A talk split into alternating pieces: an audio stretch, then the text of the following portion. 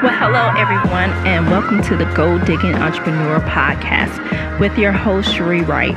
This podcast is centered around the process of gold digging, which is finding the hidden money and opportunities in your business and in the market. Because you actually don't want to just be an entrepreneur, you actually want to be a gold digging entrepreneur. So, without further ado, let's find today's goal.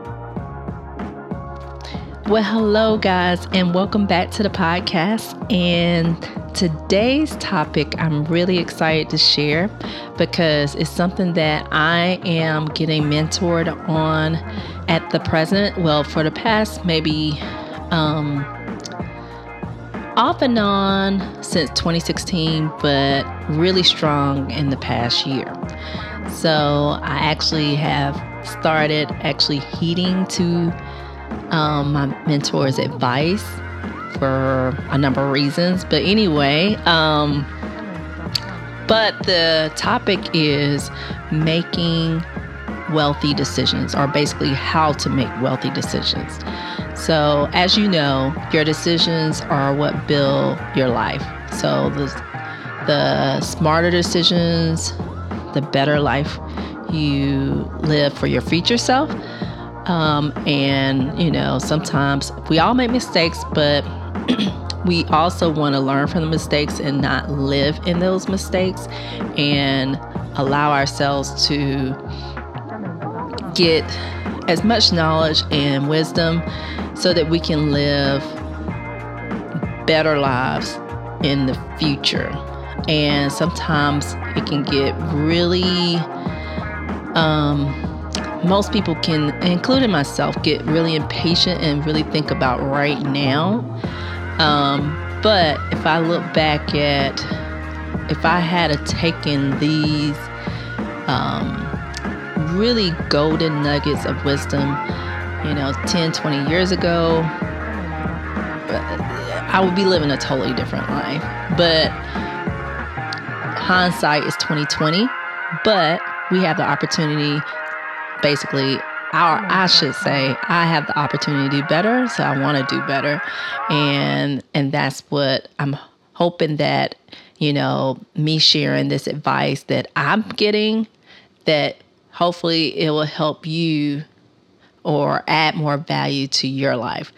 So, but anyway, without further ado, the three things I want to cover today is um, three things even though there's more to what I'm learning, but three things I think are overall ways to make wealthier decisions.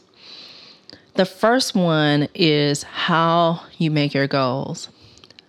So I never thought about this, but basically, what she taught me was to make 10 year goals versus one year goals. So, you know, every new year, people make New Year's resolutions or new goals every year, create a vision board. But actually, what she taught me is that making yearly goals was too short of a spectrum, too short of a time spectrum. And what tends to happen is one or two things when people make goals on a yearly basis versus a 10 year basis. So, on a yearly basis, either they make too high of a goal and they never actually reached their goals because it was too high within a short period of time, or they will make a goal that does not serve them for the future.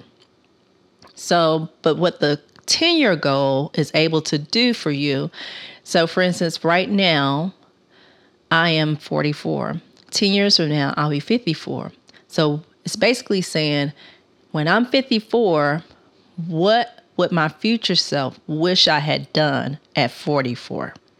What financial decisions would I wish I had done? So I'm kind of like going into the future, not to say that I can predict the future, but basically going into the future in my planning. So I understand that life happens, but at the same time, you want to plan for the future and then kind of like do on a daily basis towards those plan as much as you can. And the other thing that having a 10 year goal, I'm starting to see is that I tend to think differently about investing. I tend to now want to grow my money more than just looking for a quick return or looking not saying that I can't get a quick return and there are some things that I do because if I see that there's a smarter way and I can get a greater return and it comes back quicker fine. But I'm not putting so much pressure on myself to get these enormous amount of um, gains that probably would be a little impossible to get in a year. And therefore, sometimes when it seems impossible, it's, it's kind of normal for someone to not take an action at all. So that's why I think what she was basically telling me or mentoring me on is that that's the reason why a lot of people don't have a lot even in savings is because they think in the moment I mean, not even a year long, but like in the moment. And that's why people live paycheck, paycheck paycheck, um, is because they're only thinking temporarily. They're not thinking long term until they get to that point and they're like, gosh, I wish I had did that. So like I'll use myself for example. You know, if I look back 10 years from now, which would have been 2010, there are some stocks that I wish I had taken, you know, even if I had bought like 10 shares of a $25 stock, which I think Shopify was coming out around that time. 10 shares at $25, which is $250 in a year. Even if I just did that and had that one stock that I would have bought back then, would be worth I think their their stock is between four to five hundred now. So we're looking at ten shares would be worth like four or five thousand dollars or more. And that same two hundred fifty dollars that's probably spent on something that I don't even know what where it is. It could have been some uh, outfit, it could have been some shoes, but I probably don't even see it now.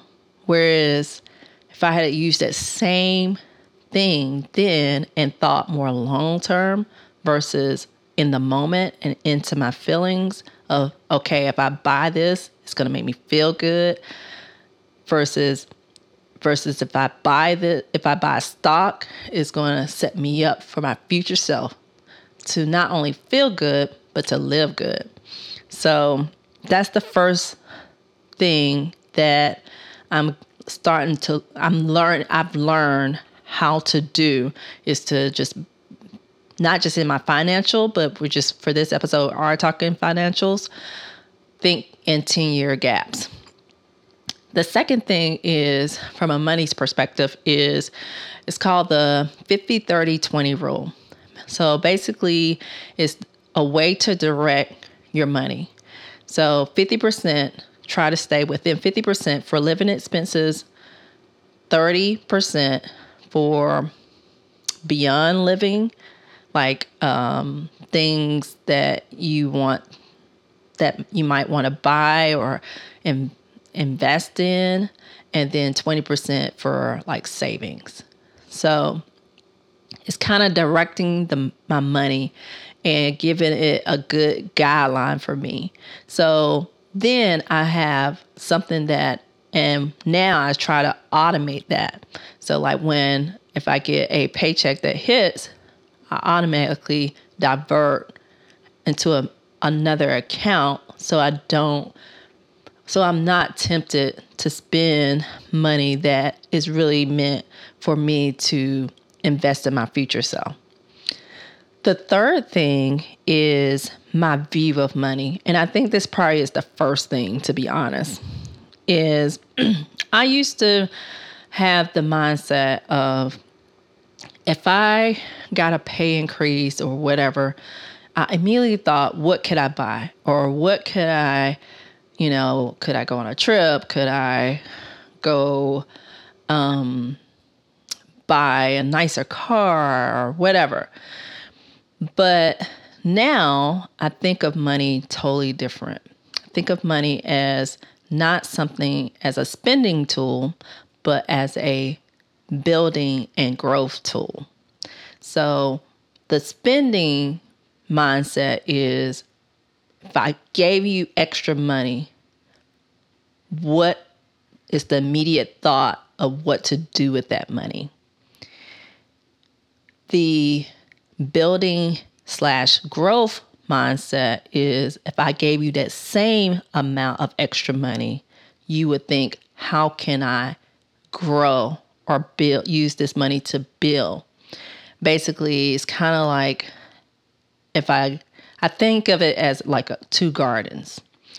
If I gave you some seed, would you eat the seed and then you can't plant more or grow more seed?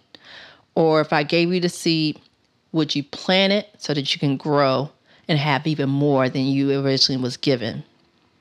And it, I guess it also relates to the parable in the Bible about the talents.